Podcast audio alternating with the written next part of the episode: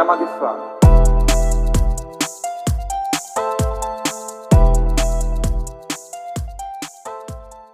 ברוכים הבאים לפרק נוסף של אה, שידורי המגפה. היום אנחנו עם אה, דוקטור תומר שדמי, חוקרת, אה, שהנושא המרכזי שלה היא הצומת שבין טכנולוגיה, דמוקרטיה וזכויות אדם. במרכז מחקריה ניצבת השאלה כיצד טכנולוגיות חדשניות מאתגרות, משנות או מחייבות שינוי במושגים ובמוסדות המשפטיים, הפוליטיים והמדיניים בזמננו. אז תומר, מה שלומך? לא רע, לא רע. אמ, אז ככה, באמת אה, נושאים מאוד מעניינים ורלוונטיים, גם, ל, גם בכללי, באופן כללי במאה ה-21 וגם לכותרות האחרונות שעלו. אמ, אז אני חושב אה, שנפתח אה, בשאלה אולי שעוטפת את הכל, את כל הנושא הזה, שאלת המוסר והאתיקה, האם האלגוריתם יכול להיות מוסרי? אמ, האם קוד יכול לפתור דילמות של מוסר? אה, למשל, האם הוא יכול לזהות פייק ניוז, הערות גזעניות, אה, וכל אה, מה שבעצם מסתובב באינטרנט, או האם זה מסוכן להשאיר את יכולת השיפוט בעצם לקוד, הן מבחינה אתית שלנו כבני אדם, או מבחינה משפטית, האם זה אפשרי בכלל? טוב, שאלת פה הרבה מאוד שאלות, אז, אז בואו נתחיל מההתחלה. קודם כל, קוד אה, או אלגוריתם הוא בסך הכל, מה זה אלגוריתם? זה יכול להיות 2 ועוד 5 שווה 7. האם 2 ועוד 5 שווה 7 מוסרי או לא מוסרי? אה, קוד זה בעצם פקודה שנותנים למחשב. אז אם, אני, אם מסתכלים רק על האלגוריתם או רק על הקוד, קשה להגיד מוסרי לא מוסרי. כדי באמת לבחון את המוסריות, את ההשלכות החברתיות, האתיות של הקוד, צריך להרים את המבט ולהסתכל לא רק על הקוד, אלא על השאלה מי תכנן אותו, לאיזה מטרה, אה, מי משתמש בו, אה, על סמך איזה אה, הנחות מוצא מי שתכנן אותו, תכנן אותו ככה, באיזה, ברגע שמדובר על בינה מלכותית, על Machine Learning, למידת מכונה שמשתמשת בדאטה כחלק מתהליך קבלת ההחלטות, אז השאלה, מאיפה הגיעה הדאטה הזאת, מי בחר אותה, האם היא רלוונטית להחלטה שבסוף הקוד לוקח או לא רלוונטית, אה, מי משתמש בסופו של דבר, ולהסתכל על מעגלים כאלה רחבים, ורק אז אפשר להגיד. כי בעצם אותו קוד או אותו מודל מתמטי יכול גם לקבל החלטה האם באמת, אה, האם זה פייק ניוז או לא פייק ניוז, או, או יכול לחזות מה יהיה הצריכה שלך אה, בסופר מחר, יכול לחזות את התפרצות הקורונה או את מזג האוויר. ובכל אחת מהשאלות האלה, בכל אחת מהתוכנות האלה, ההשלכות הפוליטיות, המוסריות, הן רחבות ושונות מאוד. אז כדי באמת להבין אם קוד ספציפי, תוכנה ספציפית היא מוסרית או לא, אז באמת צריך להסתכל על ההקשר שלה. צריך מי משתמש, מתי משתמש, איך משתמשים, אה, ורק אז באמת אפשר להגיד על זה משהו משמעותי. עכשיו, יש כמה מאפיינים שקשורים באמת לקוד, ש, ש, ש, שהופכים החלטות באמצעות קוד להחלטות שצריך להסתכל עליהן אה, בדרך מסוימת. כי למשל, מה הקוד עושה? או זה לוקח סוגיה, שאלה, ובעצם מפרמל אותה והופך אותה אה, לאיזשהו מודל מתמטי.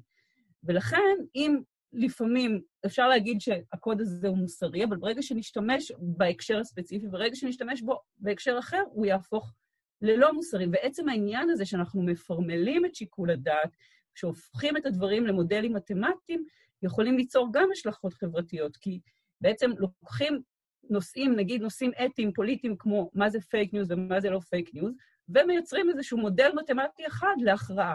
עכשיו, הוא יכול, אפשר להצדיק אותו, אפשר להגיד, זה מודל נהדר, ההנחות פה, הדאטה שהשתמשו, הכל נפלא. אבל השאלה אם זה יהיה מתאים גם במקום אחר, או השאלה אם זה יהיה מתאים גם מחר, שישתנו קצת הנורמות החברתיות, אז ברגע שאנחנו ממדלים משהו, מפרמלים משהו, יש את הסיכון באמת, שא' הוא הופך לשקוף, כי אם זו החלטה שנעשית על ידי בני אדם, אז אפשר לבדוק את הנימוקים שלה, אפשר לבדוק מי לקח, מי קיבל את ההחלטה הזאת, להסתכל על ההיסטוריה שלו, להסתכל על החלטות אחרות, אה, אבל ברגע שמדובר פה על קוד, הוא פתאום הופך לאיזשהו אובייקט חיצוני שאנחנו, שהוא נראה לנו כ, כ, כיודע על, כשקוף, כמובן מאליו, ובעצם קשה לנו הרבה יותר בעצם לראות את הפוליטיקה שלו. ובעצם, וזה אולי אחד הדברים הכי חשובים, שהרבה פעמים אנחנו מדברים על אתיקה בהקשרים האלה, אבל זה לא אתיקה, זה פוליטיקה. במובן שהקוד הקודים האלה, התוכנות האלה, ברגע שהן מקבלות החלטות, הן מקבלות החלטות בעלות משמעויות פוליטיות. בוודאי החלטה אם זה פייק ניוז או לא פייק ניוז, אבל גם הרבה החלטות אחרות שנעשות היום באמצעות מודלים כאלה של Machine Learning. אפילו יש אה, אה, קבלת החלטות, נגיד, האם להוציא ילד מהבית או לא להוציא ילד מהבית, באמצעות איזשהו מודל כזה של למידת מכונה. יש החלטות אה, בכל התחומים, החל מהדבר הכי קטן, באמת, איזה, איזה מוצר בסופר יוצא לנו במקום המוצר שאין אותו היום, ועד החלטות באמת, האם להוציא ילד או לא להוציא ילד. אז, אז אם אולי להגיד את זה, אז א', אי אפשר לדבר באופן כללי האם קודים, או אם זה טוב להעביר דברים לקודים, אלא צריך להסתכל תמיד על הקונטקסט, על ההקשר, וגם אז להסתכל באמת על איך עשו את ההחלטה, על סמך איזה, על סמך איזה הנחות רקע אה, ודברים נוספים. אה, דבר נוסף שחשוב, שחשוב להגיד, ופה עכשיו אולי ניכנס לנושא הזה של הפייק ניוז, זה א', יש, המערכות האלה היום, ביכולת שלהם להבין שפה הן עדיין מאוד מאוד מוגבלות. המערכות האלה מאוד מאוד טובות, למשל, אה, בלזהות אה, אה, תמונות, בזיהוי תמונות, לכן אנחנו לא נראה, נגיד, הרבה באמת עירום ביוטיוב או בפייסבוק, כי המערכות מאוד מאוד טובות בלזהות מתי אנחנו לבושים ומתי אנחנו ערומים. אבל ברגע שהמערכות האלה צריכות לזהות ניואנסים של שפה, פרשנות, דברים כאלה, הן מאוד מאוד מוגבלות. והיכולת שלהם לזהות למשל אירוניה, אותו משפט אפשר לומר באירוניה, ואפשר לומר ברצינות. וברגע שאומרים את זה באירוניה, אולי המשמעות היא כזאת ולא הרסנית, אבל ברגע שאומרים אותו ברצינות, המשמעות היא הרסנית, והיכולת של המערכות האלה לזהות את הניואנסים האלה היא מאוד מאוד מצומצמת. אז לכן, נגיד, גם צוקרברג עצמו, לאחרונה הוא מגיע הרבה מאוד לשימועים בסנאט האמריקאי ובקונגרס, ואחת התשובות שהוא חוזר עליהן כל הזמן, אל תדאגו, יש, אנחנו מפתחים AI שיעשה את זה. יש בעיית פייק ניוז, אנחנו מפתחים AI. כל דבר אומר AI. אבל א', המצב הנוכחי של ה-AI לא יכול לעשות את זה באופן אה, טוב מספיק ונכון מספיק, וב', כמו שדיברנו קודם, אני לא בטוחה שאנחנו רוצים להעביר את ההחלטות האלה לאיזשהו קוד עלום, שאנחנו לא יכולים, גם אחד המאפיינים הבסיסיים של Machine Learning, שזה הדרך שבאמת היום מקבלים את סוגי ההחלטות האלה, היא שאי אפשר, ואפילו המתכנתים לא יכולים לדעת למה התקבלה החלטה ספציפית. הם כן יכולים לדעת איך הם בנו את המערכת, אבל הם לא יכולים לדעת למה ההתבטאות שלי X אה, נפסלה וההתבטאות שלך לא נפסלה. המערכת לא יכולה לספק הסבר. והשאלה אם אנחנו רוצים שמערכות שבאמת קובעות את גבולות חופש הביטוי, את גבולות הפוליטיקה שלנו, יהיו כאלה שלא יכולות לספק לנו הסבר ללמה התקבלה ההחלטה. אה, אז, אז אני לא בטוחה שהייתי רוצה מערכות כאלה שיקבלו בעצמם את ההחלטה. הן יכולות לסייע, אבל לא לקבל את ההחלטות. ובעצם, אם אני מסתכל על זה נכון, אם אני כזה לוקח את הסוף של, ה... של התשובה, אז זאת אומרת, הגבול אולי שהוא מסוכן זה כשהמערכות בינה מלאכותית מקבלות את האפשרויות להיות עצמאיות. זאת אומרת שאם זה, ניקח את הדוגמה של הסופרמרקט, אה, להחליט אולי לשנות אה, תעריפים של, אה, של מוצרים בהתאם לביקוש, או של ניהול מערכות עבודה להראות עובדים פרודקטיביים יותר ופחות, אבל באמת פה נכנסת השאלה של מוסר, איך אנחנו מונעים, זאת אומרת, איך אנחנו מונים מהאלגוריתם, מה-AI להיות מוסרי, זאת אומרת, היום, האם ניצבת כבר שאלה כזאת בשיח האקדמי, העיתונאי וכדומה, זאת אומרת, או שנותנים למרק צוקרברג לפתח, ואחרי שהוא יפתח אנחנו נגלה. אז, אז קודם כל, כשאנחנו באמת מדברים על בינה מלאכותית, אז אולי צריך לציין שנכון להיום זה לא בינה והיא לא מלאכותית. זה לא בינה כי בעצם היכולות של המערכות האלה זה בעצם לזהות דפוסים חוזרים בהרבה מאוד מאוד מידע. עכשיו, שזה יכולות סטטיסטיות מגניבות. אפשר לעשות עם הכלים האלה הרבה דברים נורא יפים והרבה דברים לטובת כל האנושות, אבל בינה זה עדיין לא, והיא גם לא מלאכותית, ופה זה גם חשוב, כי זה לא איזשהו אלגוריתם אוטונומי, אלא יש מישהו שמתכנת אותו ועושה את זה על סמך כל מיני הנחות מוצא ועל סמך כל מיני בחירות של איזה מידע להסתמך ואיזה מידע לא להסתמך. אם נחשוב עוד פעם, נגיד, על האלגוריתם שמחליט האם להוציא ילד מהבית. שאלה איזה סוגי מידע להכניס לו, עם שאלה מאוד משמעותית. האם השכר של ההורים זה, זה מידע משמעותי בהקשר להחלטה הזאת? האם התבטאויות של ההורים ברשתות חברתיות הן מידע משמעותי בהקשר הזה? האם אה, אה, עבירות תנועה של ההורים זה מידע משמעותי? אז כל ההחלטות האלה הן לא החלטות טכניות, הן החלטות מאוד משמעותיות, פוליטיות ואתיות.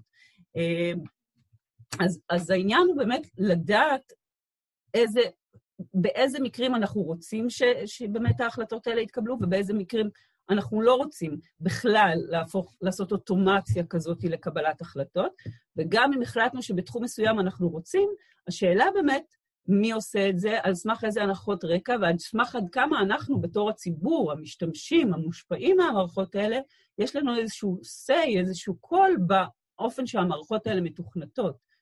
כי ברגע שיש חוק, נגיד עוד פעם, נחזור לפייק ניוז, ברגע שיש חוק שבנוי ממילים ואומר 1, 2, 3, 4, נקרא פייק ניוז, אנחנו כמשתמשים, כמושפעים, כבני אדם, כאזרחים, יכולים לראות את החוק ולבקר אותו, או להגיד מקובל, לא מקובל. ברגע שזו מערכת שבנויה על סמך היגיון של למידת מכונה, אי אפשר לקחת את זה קטגורית ולהגיד איך המערכת מחליטה 1, 2, 3, 4. אז אין לנו גם את היכולת לבקר אותה. אין לנו את היכולת לדבר עליה. עכשיו, המערכות האלה נכנסו לפעולה ממש בעשר שנים האחרונות, ובהתחלה היה איזו הבטחה נורא נורא גדולה, שהנה, אנחנו, אנחנו בני אדם עמותים פוליטית, עמותים, אם אנחנו עכשיו נורא יפים, או אם אנחנו נורא רעבים, אז ההחלטות שלנו יהיו פחות טובות, או גם היכולת שלנו לראות את כל התמונה היא מאוד מצומצמת, אז הנה, ניקח את כל המגבלות האנושיות האלה, ובמקום זה ניתן נייצר מכונה שתקבל החלטות שלא יהיו מוטות, שיהיו, אה, אה, שבאמת יסתכלו על כל הפרמטרים ביחד, והייתה מין הבטחה נורא נורא גדולה והייפ נורא נורא גדול, אבל ככל שעוברות השנים, ובעיקר בשנתיים, שלוש האחרונות, אנחנו בעצם מגלים ש- שזה הרבה הרבה יותר מורכב.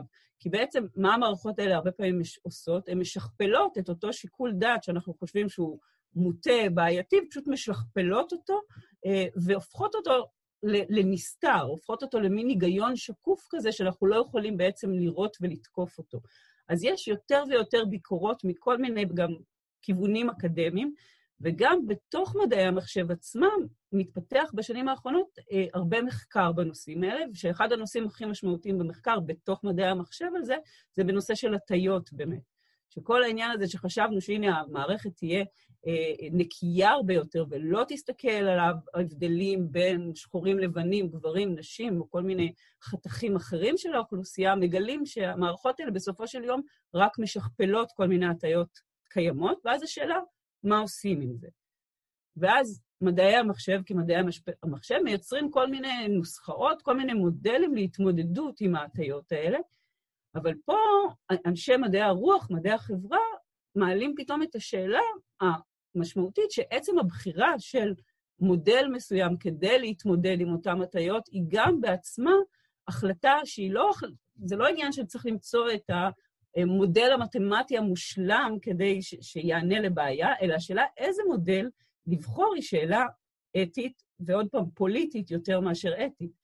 למשל, האם אנחנו רוצים מערכת שתעשה אפליה מתקנת, או האם אנחנו רוצים מערכת שתעשה איזשהו שוויון פורמלי.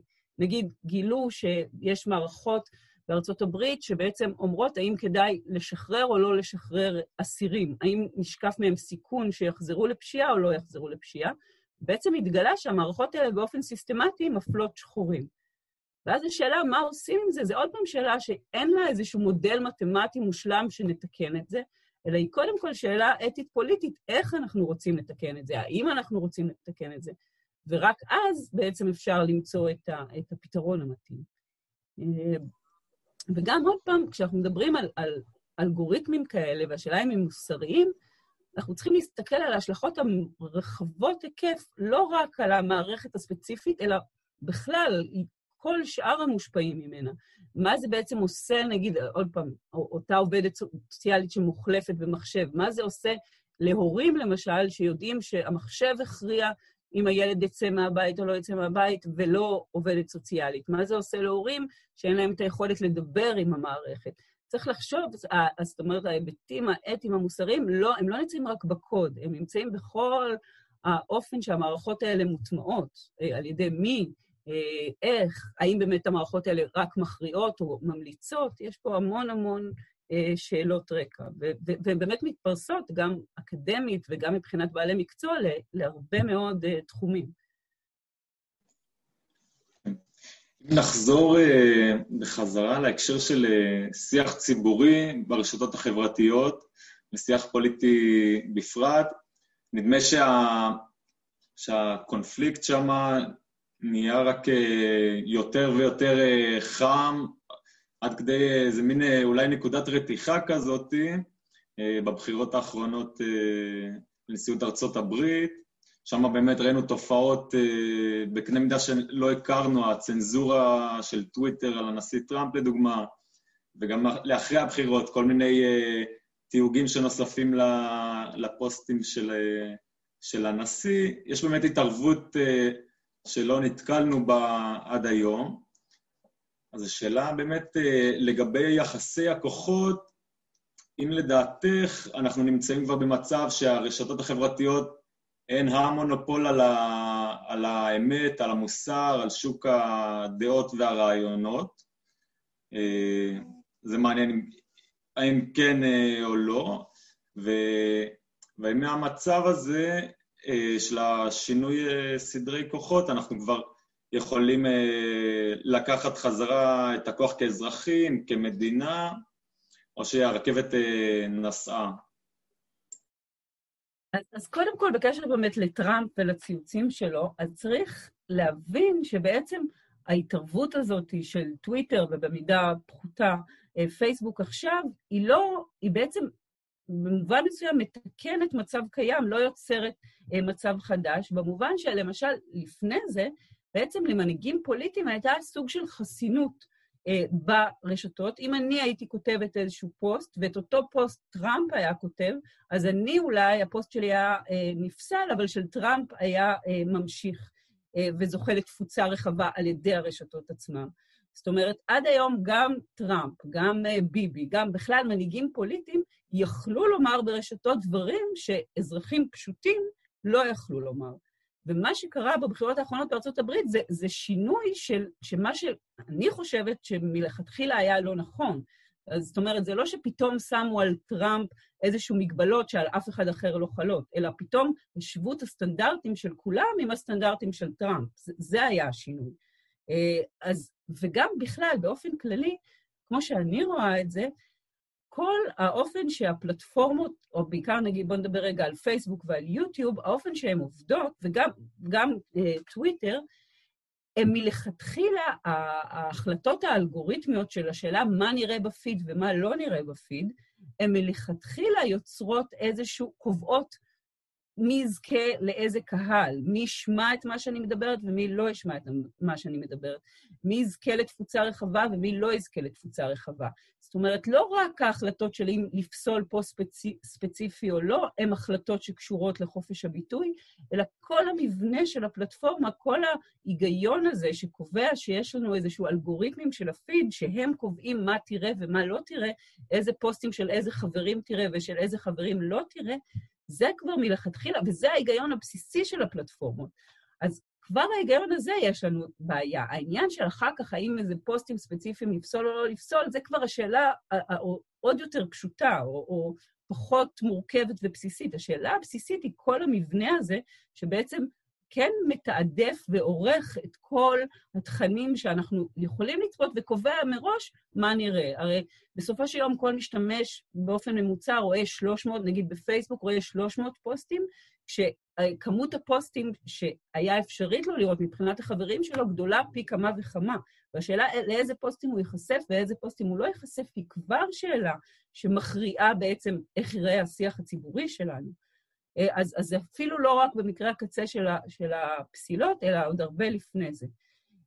אבל כן, בהינתן זה, זה ביחד עם באמת היכולת הזאת לקבוע מה כן ומה לא, זה כוח אדיר. וזה כוח אדיר של, של לא רק שקובע את חופש הביטוי, אלא בעצם קובע, מבנה את כל השיח שלנו, את כל, איך אנחנו מדברים פוליטית, איך אנחנו מדברים אזרחית, איך אנחנו מדברים אה, בין חברים, כל זה נקבע על ידי ההחלטות אה, אה, של הפלטפורמות, ויותר מזה, זה נקבע על פי מודל, אני חושבת שלב הבעיה זה בעצם המודל הכלכלי העסקי שלהם. המודל הכלכלי העסקי שבעצם קובע שפרסום מתורגת זה המודל, הוא בעצם מוביל להרבה מהרעות החולות שאנחנו רואים. כי מה זה בעצם אומר? זה א', אומר שהם צריכים שנהיה כמה שיותר בפלטפורמות, ואז מייצרים כל מיני דברים שגורמים להתמכרות או, או לצריכה מאוד מסיבית של הרשתות החברתיות, וגם צריכים כמה שיותר מידע עלינו, כדי שהם אחר כך לכאורה יצליחו לטרגט ולמצוא את הפרסומות אה, ש, שלמישהו יש אינטרס שנראה. ולכן הם שואבים כל מידע אפשרי, וגורמים לנו להישאר כמה שיותר בפלטפורמות, וכתוצאה מזה קובעים לנו איזה תכנים נראה ואיזה, לא, ואיזה תכנים לא נראה. אז, אז פה בעצם נעוצה הבעיה, אני חושבת, זה הכוח האדיר שלהם. וצריך להבין שכשמדברים על הכוח שלהם, אז זה לא רק הכוח, עוד פעם, לקבוע מה כן ומה לא, אלא יש להם כוח אדיר מבחינת היכולת לדעת עלינו דברים שאף גוף מעולם לא ידע עלינו. גם המדינה הכי טוטליטרית, אה, לא משנה אם זה פשיסטית או קומוניסטית, שבאמת אספה מידע כל הזמן על האזרחים, לא ידעה שליש ממה שגוגל יודעת עליי היום.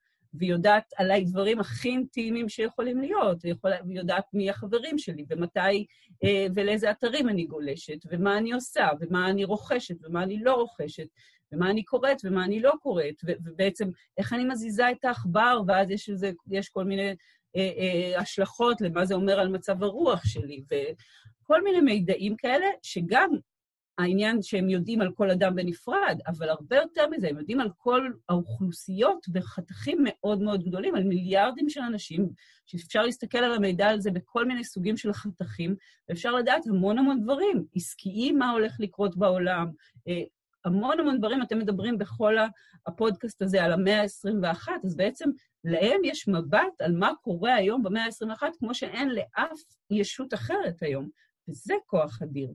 זה, ביחד עם הכוח השוקי האדיר, וביחד... כן. אז סתם. לדעתך... בכל זאת, אני חוזר לשאלה, האם לדעתך אנחנו במצב שהסוסים כבר ברחו מהאורווה, או שאנחנו במצב שאיכשהו אפשר אה, לאסוף את זה בידי מי האחריות, האזרחים, המדינה? ואני אוסיף על זה גם... כן. פשוט, את חושבת ששורש הבעיה היא בעצם בזה ש... שהצרכנים הם בעצם הפכו להיות המוצר, בנקודה הזאת הרשתות החברתיות הפכו להיות בעתיות ונוצרו למה שהם היום? אז בש, ביחס לשתי השאלות האלה, אז קודם כל, אני לא חושבת שהסוסים ברחו מהאורווה, אני חושבת שיש מישהו שאולי יש לו אינטרס שנחשוב על זה ככה, אבל תמיד אפשר להתערב. אה, ובטח היום, ואני חושבת שכן אנחנו נמצאים באיזשהו מומנטום מאוד מעניין בשנתיים, שלוש האחרונות, שמצב שלא היינו קודם, שהמודעות גם של האזרחים וגם של רגולטורים ופוליטיקאים לסכנות שיש במצב הזה היא מאוד מאוד גבוהה שלא הייתה לפני כן. ולכן אנחנו בשנה, שנתיים הקרובות, יש, יש פתח לשינויים מאוד משמעותיים בהקשר הזה. אה, ולשאלה שלך, דין, האם אנחנו הפכנו למוצר, אז כן, זה דרך לראות את זה, אבל באמת הפכנו, היכולת שלנו באמת לסוכנות, לקבוע לעצמנו דברים, הפכה להרבה יותר מצומצמת. עכשיו, צריך להבין, כל המערכות האלה והפלטפורמות האלה כל כך מצליחות, כי הן נורא נורא טובות גם, הן כן מספקות לנו שירותים מעולים, ואחרת לא היינו מדברים פה על זה, אחרת לא הייתה בעיה. הן מספקות לנו שירותים מעולים, והשאלה איך כן אפשר להשתמש בשירותים האלה, או איך אפשר לחשוב על השירותים האלה, אה, בלי הצדדים הקשים שלהם. וזה אפשרי, זה לא... נגיד, היה לנו בעבר גם מקרים, אפילו העבדות בארצות הברית, הייתה מודל כלכלי מאוד מוצלח, גם אה, באמת היא הניבה לארצות הברית יתרון תחרותי, והיה הרבה אנשים שנהנו מזה, וזה היה גם מוצלח ברמת המדינה. אבל החליטו אה, אה, להילחם בזה ולהפסיק את זה בגלל הנזק העצום של זה. אז זה שמשהו גם מוצלח ויש לו צדדים מוצלחים, זה לא אומר שאי אפשר להתמודד, וגם שם היו אנשים אולי שחשבו שהסוסים כבר ברחו מהעובדה, מה, לא מהעובדה, מהעורבה. אותו דבר בקשר לעישון. עישון היה נראה דבר מאוד מאוד בסיסי, ודבר ש, שגם מבחינה כלכלית יש לו אולי תרומות כאלה ואחרות, אה, וגם מבחינות אחרות, ואמרו שחשבו שאי אפשר להילחם בזה, זה גם היה סוג של מודל כלכלי או איזשהו מוצר, ובכל זאת אנחנו רואים שינויים מאוד מאוד משמעותיים. אז, אז אני חושבת שבוודאי שאפשר. שאלה באמת, האם יהיה את הרצון הפוליטי? הבעיה שהרבה פעמים גם המחוקקים עצמם נמצאים קצת אה, אה, במצב מוזר מול הרשתות, כי הם בעצם תלויים בהם. הם תלויים בהם כדי להפיץ את, ה, את התפיסות שלהם ולהפיץ את הפוסטים שלהם, והם יכולים לחשוש, גם כל פוליטיקאי באופן אישי, לצאת כנגד הרשתות. אה, וגם הרבה פעמים למדינות יש גם שיתוף פעולה מאוד משמעותי בתחומי מודיעין עם הרשתות האלה ובתחומים אחרים. אז, אז גם לא, לא בטוח שלמדינות יש את האינטרס הזה, או תלוי לאיזה מדינה. אבל אנחנו כן רואים שינויים מאוד משמעותיים. א', אירופה היא מקום שיש שינויים מאוד משמעותיים ורצון פוליטי מאוד מאוד גדול להתמודד עם הסכנות האלה, והם יוצרים איזשהו מודל שאחר כך מדינות אחרות גם אה, עוקבות אחריו. גם יש להם חקיקת פרטיות, למשל, מאוד משמעותית וחשובה וטובה בהקשרים האלה, ועכשיו הם גם פועלים בנושא של הגבלים עסקיים באופן מאוד משמעותי מול הענקיות, וגם בתחומים אחרים. אז, אז כן, אני חושבת שיש מה לעשות. השאלה אם באמת יהיה את הרצון הפוליטי אה, לעשות את זה, אבל נגיד ממספר הפעמים שצוקרברג אה, והחברים שלו מגיעים לסנאט האמריקאי, אפשר רק לראות באמת כמה גם הרגולטורים, גם הפוליטיקאים מבינים שמהציבור עולה איזושהי קריאה באמת לעשות משהו, והשאלה מה לעשות. והשאלה היא באמת, נגיד מה שרואים בארצות הברית, ואולי גם בישראל, שהרבה פעמים הרפובליקאים, הבעיה שלהם זה הצנזורה ברשתות, לעומת הדמוקרטים שהבעיה שלהם זה פייק ניוז ברשתות. ולמרות שבעצם כולם מודעים לכוח הבעייתי של הרשתות, שכמו שאתם אומרים, הופכות לכמעט ריבוניות, אה, אז דווקא בגלל הוויכוח הפוליטי שלהם, שמועצם אולי על ידי הרשתות עצמם, שיוצרות את התהי דהוד האלה, שאנחנו בעצם לא יוצרים שיח אה, פוליטי בריא, אז בעצם הפילוג הזה יוצר גם קושי לעשות אחר כך רגולציה, כי כל אה, אה, צד חושב שהבעיה היא אחרת. אבל אני כן חושבת שיש איזה מומנטום מאוד משמעותי בשנים האחרונות, ואפילו נגיד סרט כמו, אה, איך קוראים לזה? הסרט בנטפליקס עכשיו, על, על פייסבוק. הסושיאל דילמה הביא למודעות של הרבה מאוד אנשים את, באמת את הסכנות האלה, ואני חושבת שכן, הפוליטיקאים, הרגולטורים, המחוקקים, רואים את עצמם אבל השאלה, אני אוסיף, אני כן. דווקא, כי נגעת בזה, זה מעניין, אז אני חושב, אני תמיד כשאני רואה את הדברים האלה, תמיד אומר, טוב, היה סרט כמו סושיאל דילמה, אבל זה דיון שסתם אם אני אזרוק מספר, הוא של 2014, 2015, הוא שלפני חמש שנים אחורה, והיום אנחנו ניצבים, אני חושב, אמ, זמן אה, מאוד קצר לפני השקה של ליברה, של המטבע של אה, פייסבוק, וזאת אומרת, זה כבר אקס פקטור חדש, שעד שהעולם מסתגל אליו, כבר, כבר יצטרכו לעשות, זאת אומרת, סושיאל דילמה 2. אז uh, זה תמיד מעניין אותי, uh, נגעת בזה עם עולם ה... זאת אומרת, היום גוגל, פייסבוק, הן יודעות, הן מנתחות את המאה ה-21 כנראה בכלים האנליטיים, uh, והלא אנליטיים ברמה הכי גבוהה שיש, והאם עולם ה... עדין ירחיב על זה, אבל אם עולם המשפט, שהוא פוליטי, הוא איטי, הוא נתון לדמוקרטיה, האם הוא יכול להתמודד אה, עם אה, שלטון אה, כביכול לא דמוקרטי טוטליטרי של ענקיות הטכנולוגיה. זאת אומרת, אם זה... זהו, השאלה לדעתי... כן. אם אני ארחיב על זה, אם זה לא...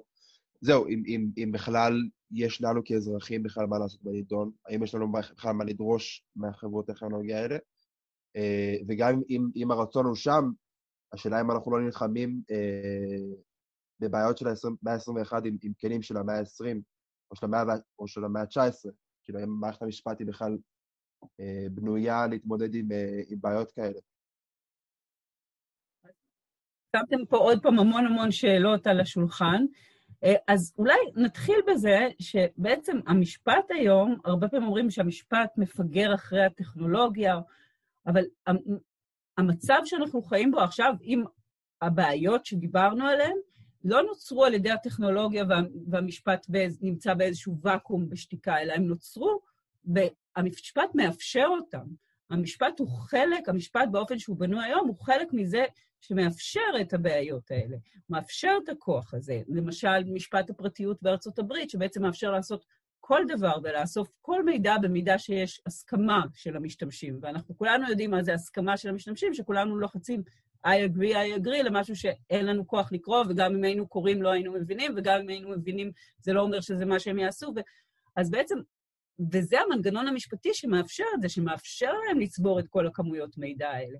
אז הדבר הזה לא נעשה על אף המשפט או כשהמשפט שותק, אלא הדבר הזה נעשה בתמיכת המשפט, או דבר נוסף. בעצם החוק בארצות הברית אומר שלרשתות חברתיות אין אחריות על התוכן שנאמר, מה נאמר ברשתות. וזה בעצם גם אחד הדברים שמאפשר להם את הכוח הגדול הזה. ונגיד, אם יש פייק ניוז, או אם יש אה, אה, הוצאת דיבה, או דיבורי שנאה, אם היינו עושים, אם נגיד עכשיו בפודקאסט הזה הייתי אומרת איזה משהו ש, שאסור על פי החוק במדינת ישראל, כי הוא גזעני, או, או משהו אחר, אז, אם, אז אתם הייתם יכולים להיתבע משפטית בגלל משהו שאני אמרתי.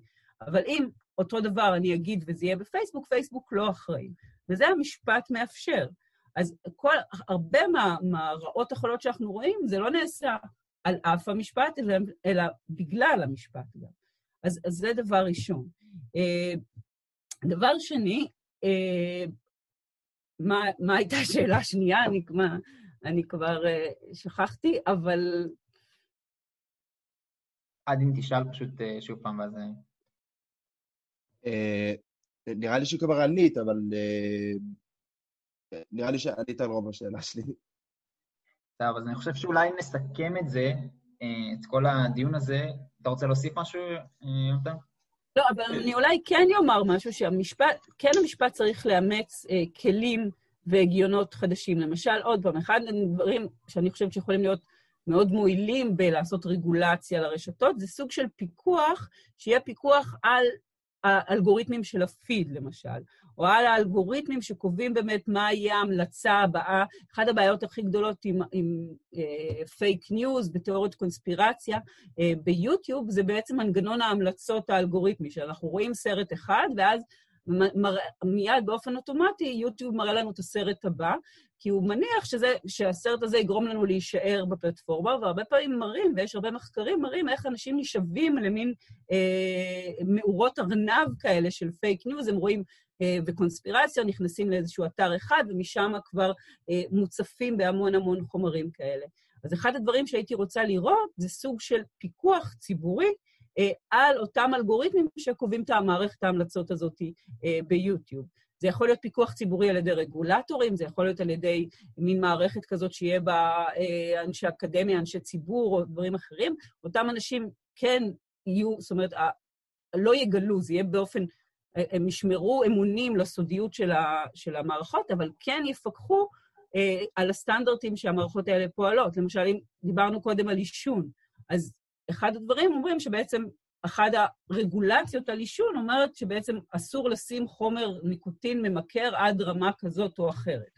אז בעצם גם פה אפשר לקבוע איזשהו סטנדרט, ופה כן צריך חדשנות משפטית של איך קובעים, מה זה אומר סטנדרט כזה, אבל בעקבות הסטנדרט הזה יהיה בקרה על האופן שהאלגוריתמים האלה פועלים, על מנת שלא יהיו ממכרים או שיהיו ממכרים רק במידה מסוימת. וזה גם פתרון אה, ביניים, כי הוא לא נוגע בתוכן, זאת אומרת, הוא לא אומר, אל תשימו uh, X או Y, אלא אל תדחפו uh, בהזרקה ישירה את אותו התוכן, זאת אומרת, לתת את מגוון הדעות בעצם בפלטפורמות, לא למשטר את השיח, אבל לא להזין גם רק את אותה דעה. זאת אומרת, אני, זה נשמע לי את האמת שזה באמת אה, משהו ששתי הצדדים יכולים להסכים, נגענו בין הליברלים לרפובליקאים, זה באמת משהו שהוא פתרון ביניים כזה. השאלה אם, אם לי אישי זה נראה יותר זה נראה יותר מבעיה משפטית, זה, זה, זה בעיה עסקית. כי, כי כמו שאמרת, אה, תמיד אפשר להמציא עוד אלגוריתם שיעשה, ש, שימשוך אה, אה, אנשים לתוך הפלטפורמות האלה בצורה יותר יעילה. אז השאלה אם, אם, אם לא רק כשהמודל העסקי של החברות האלה ישתנה, האם לא רק אז נראה שינוי גדול? כי כי לעקוף, לעקוף את החוק גם תמיד אפשר, כי זה גם, זה גם חברות מאוד גדולות, בינלאומיות, אה, שלא בכלל יושבות בישראל. אז, אז אני מסכימה איתך, אני, אני באמת חושבת שהמודל העסקי הזה, שבנוי על, על הצורך שנהיה כמה שיותר זמן בפלטפורמות וגם שישאבו ממנו כמה שיותר מידע, הוא לב הבעיה. אה, אבל השאלה איך באמת המשפט או הרגולציה יכולה להתערב על מנת ליצור, ליצור תמריצים לשינוי המודל, אה, או ליצור איסורים על חלקים שונים של עבודה. הנה, למשל, כבר אם תהיה לנו נגיד חקיקת פרטיות שמגנה על סוגי המידע שאפשר לאסוף עלינו, או כמה מידע אפשר לאסוף עלינו, כבר זה ישנה במשהו את המודל אה, העסקי הזה, כי אם אי אפשר יהיה לאסוף את כל המידע הזה, אז, אז משהו ישתנה בכל המערכת הזאת. אה, אז אני כן חושבת שעל ידי התערבויות, ובדיוק כמו שנאמר קודם, ההתערבויות שאני חושבת שהן הנכונות, הן התערבויות שלא קשורות לתוכן, אלא קשורות באמת לאופן ההפצה של החומרים, אה, למבנה של החברות, גם התערבויות גם של הגבלים עסקיים יכולות, יכולים לעזור פה, אבל גם התערבויות, נגיד, או התערבות שתגיד שאי אפשר אה, לעשות אה, אה, רשת בוטים כזו, או רשת של, אה, של פרופילים מזויפים למטרות מסחריות. אני כן יכולה כאינדיבידואל ללכת ולהיות בטוויטר בשם אה, בדוי, כי, כי זה חלק מחופש הביטוי שלי. אבל אנחנו יכולים לאסור איזושהי אה, אופרציה כלכלית סביב הדבר הזה. אז כל מיני התערבויות באמת שלא יקבעו מה מותר ומה אסור לומר, אלא שיקבעו את התנאי שטח. זאת אומרת, זה כמו אם נחשוב למשל אה, התערבות שאומרת אה, כמה, מה המהירות הנסיעה בכביש, מול, מול התערבות שעושה שהכבישים יהיו בצ... יותר בטוחים. אז אולי צריך גם במידה מסוימת את, את, את, את את אה, מה, מה סך, עד איזה מהירות אפשר לנסוע, אבל כן צריך לעשות התערבויות מבניות באיך הכבישים הדיגיטליים האלה אה, עובדים. וזה, אני חושבת, ההתערבויות הכי משמעותיות שצריך לעשות. אמ, אז הגענו באמת ככה לסוף הפרק, שהוא באמת היה, אני חושב, מאוד אה, מקיף, בזמן שהיה נגענו פחות או יותר אה, בכל הסוגיות, ואולי אני אבקש ככה משהו שעלה לי עכשיו אה, לראש, ככה לסוף הפרק, בשתי דקות אם תוכלי, מה מהרקע המחקרי שלך, מה הדברים שלא דיברנו עליהם בעצם, מה היום המגמות, ככה, ב... אני יודע שזו שאלה גדולה, אבל אם תוכלי בקצרה, מה המגמות שאנחנו, שעוד לא עשו להם סדרה בנטפליקס? זאת אומרת, מה הדברים שעוד, אה, שככה נמצאים בעולם המחקר שעוד לא הגיעו לאקטואליה אה, בנושא הזה? אם, אה, אולי יש איזו מגמה אחת אולי? בעצם איזה מושגים מאוד... יש לברר? מה? איזה מושגים יש לברר כחברה? אני חושבת שגם אחד הדברים המעניינים שהם עושים גם במחקר, אבל לא רק במחקר, גם בכל מיני מקומות אחרים, זה באמת יצירת אלטרנטיבות. כי עד עכשיו דיברנו באמת על ביקורות על המצב הקיים.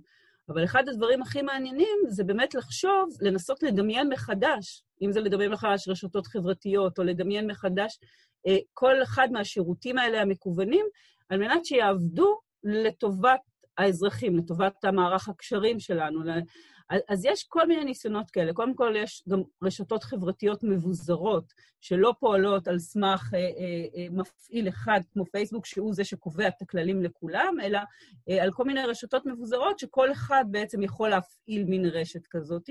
אז יש כל מיני התפתחויות מאוד מעניינות אה, בתחום הזה.